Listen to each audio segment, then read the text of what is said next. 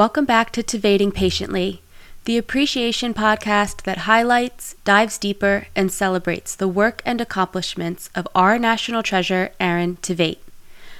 I'm your host, Elizabeth, and I'd like to take a moment to just say thank you for your support and positive feedback on last week's birthday episode to celebrate Aaron. He really has impacted so many people around the world in so many ways.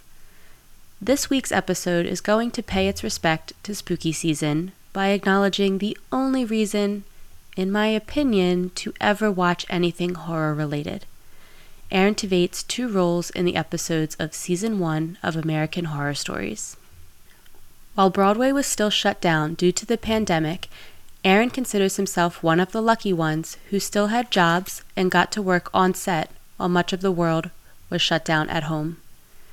In an interview with Entertainment Tonight, Aaron said that he, quote, jumped at the opportunity to work in the worlds created by Ryan Murphy and be able to take part in telling two different stories within the same season, end quote. If Moulin Rouge had still been open and running on Broadway, Aaron would not have had the openings in his schedule to be able to take part in this filming. He, of course, shared how grateful he was to still have opportunities for work during this pandemic. Aaron's first appearance was in Episode two of the series, Rubber Girl Part two. This episode aired on July fifteenth, twenty twenty-one. He starred as Adam the Contractor, alongside Gavin Creel, who played Troy, and Matt Bomer, who played Michael. Adam is hired to do some renovations on the house that Troy and Michael recently purchased. The home that Aaron's character was hired to renovate is actually the Roseheim Mansion, known as the Murder House, in Los Angeles, California. In an interview with Newsweek, Aaron said, quote, it was actually pretty terrifying to film at that location because the house is really supposed to be haunted, end quote. He went on to say that he wasn't scared while filming because it was like having a little city inside the house with all the cast and the crew for the filming and all the equipment. But he said if he were to be left alone in that house, totally different story.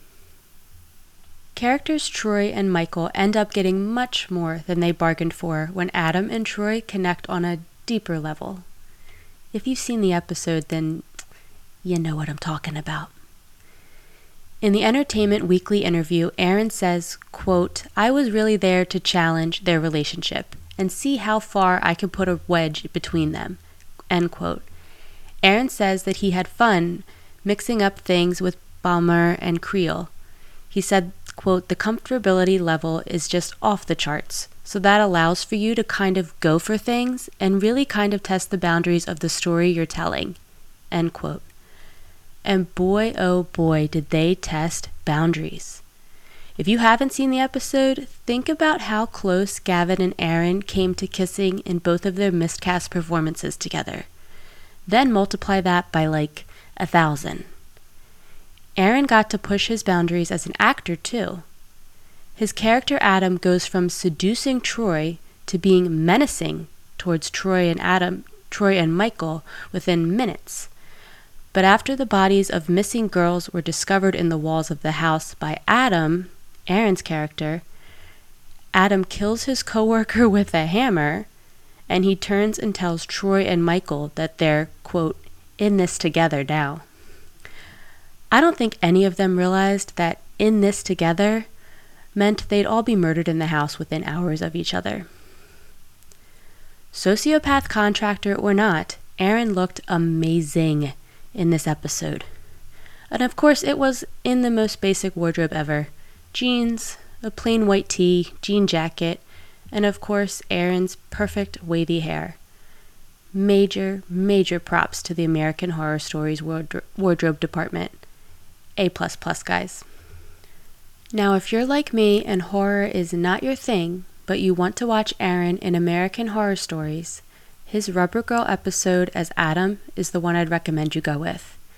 Yes, it's got the horror aspects, but it's much tamer than the psychological stuff of nightmares that was his other A H S episode, Feral. Feral premiered on August twelfth, twenty twenty-one, and this time Aaron played a father, Jay Gantz. This episode was filmed in Big Bear Lake, California, Aaron said it was like the whole crew went on a field trip for filming. When speaking with Entertainment Weekly, Aaron spoke to how powerful it is to film on location because that does the work for you as an actor. Like, you don't have to imagine the set or the stage or where you are, you're physically in it. Aaron's character Jay, his wife, and their young son Jacob went on a camping trip. This is a tough one for me right from the get-go. One, while I love the outdoors, camping is not high on my list of activities to do, for various reasons.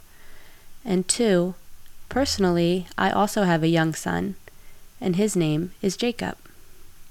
So knowing ahead of time that something was most likely going to happen to Jacob in the episode already had me on edge.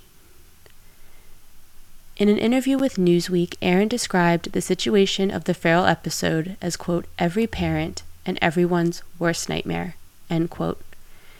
He went on to say that the events of the episode, quote, were a real test of grief, vulnerability, and it's a real test to see if you can go to the depths of those places that you don't often get to go to, end quote. After Jay's son had been missing for ten years, he is contacted by a tracker and is persuaded to go out and look for his son again, as it's believed he has been sighted. When approaching the park ranger's office at the national park, Jay catches his first glimpse of a creature, which we will later learn is the feral people who live in the national parks. When describing the ferals in Newsweek, Aaron said, quote, those creatures you saw in the episode, they were terrifying, and they looked like that in person. It wasn't C G I.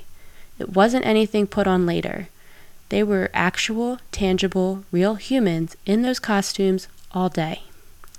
You didn't have to necessarily suspend disbelief. You could react to what was right in front of you, which made it much easier, I imagine, than doing it without them in front of you, and I'm very grateful for that, end quote. As you can probably imagine, the search for his son does not go as planned. The tracker who contacted him had an ulterior motive and led Jay and his now ex-wife to be face-to-face with the Ferals. While trying to flee, Jay is actually shot and has to try to flee to safety while wounded. They make it back to the park ranger's office where they are told the truth about the Ferals, their existence, and what most likely happened to their son, Jacob. While Jay and his ex have a scene or two of peace in the office, they share some moments of reflection about the last ten years. You were right, and I was wrong again. I almost got us killed. Brought this all back around. Well, at least we know what happened. Would have been better not to know. I'm sorry for everything. For Jacob. This. Pushing you away. I wanted you to blame me. I wanted to punish myself, so I destroyed best thing I ever had. Us. However, in the park ranger's office, it turns out that they are anything but safe. The Ferals, who have in the past stayed deep in the forest, emerge and attack the ranger, leading Jay and his wife to have to flee again. And this time, they're chased by the Ferals, and when Jay can no longer continue to run because he is wounded, he and his wife realize that they're in front of a throne made of skeletal remains, and in that seat is a boy. As Jay and his wife they take in the sight, they notice something familiar. Jay's pocket watch is around the boy's neck, and it's in that moment that they realize the boy in front of them is in fact their son, Jacob.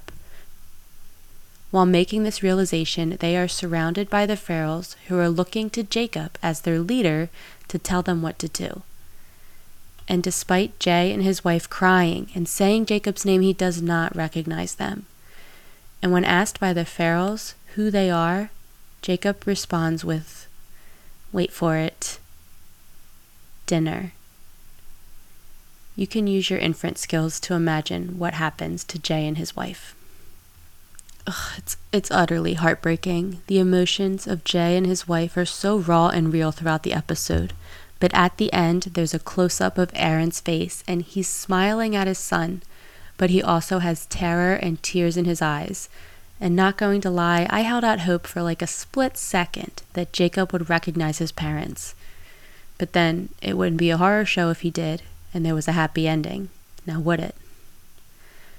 Entertainment Weekly asked Aaron which of his two episodes were the bloodiest for him, and he said that it was, quote, a toss-up. He went on to say, quote, when I got killed in the first one, they did a shot where I was laying on the floor, so they basically had this whole rig, and there was blood coming out of my neck from a tube in my back. While all the blood was pooling on the ground, my face, my hair, it got everywhere. And then in the second episode, I had a gunshot for the last two acts of the episode. So I had blood on all layers of my clothing, and it was coming down my pants, and it was just a lot of blood and a lot of sweat. Newsweek asked Aaron about his personal fears, to which he revealed, quote, alien abduction and being stuck underwater. But he followed up by saying that those would be subjects he'd be interested in exploring if he ever returned to American Horror Stories. I mean, Aaron, he does not shy away from opportunities to push himself to new levels, even when it comes to facing his fears. If I had to share my personal greatest fear, I think it would be being followed. Like the idea of someone following me when I'm driving or leaving a place and heading to my car is just terrifying to me. I don't like scary movies or shows, so I watched both of Aaron's episodes during the day, and I even had the lights on. I don't mess around. Feral still kept me up at night because of the disturbing, heartbreaking storyline. And I'm still in no way a fan of the horror genre. But if Aaron were to take on a horror role again, I'd go through the mental preparation to watch. Just for him. And that's a wrap on Aaron's first appearances in American Horror Stories. As I mentioned earlier, if you haven't watched his episodes because you're not a horror fan, his first episode, Rubber Girl Part two, is the lesser of two evils, so to speak. Thank you so much for listening today and for your support of this podcast and today's episode to wrap up spooky season. If you're looking for more fun Aaron content, you can find me on Instagram at tivating underscore patiently or on TikTok at tivating patiently. Hope to see you back here for episode twenty-one. Happy Halloween, everyone.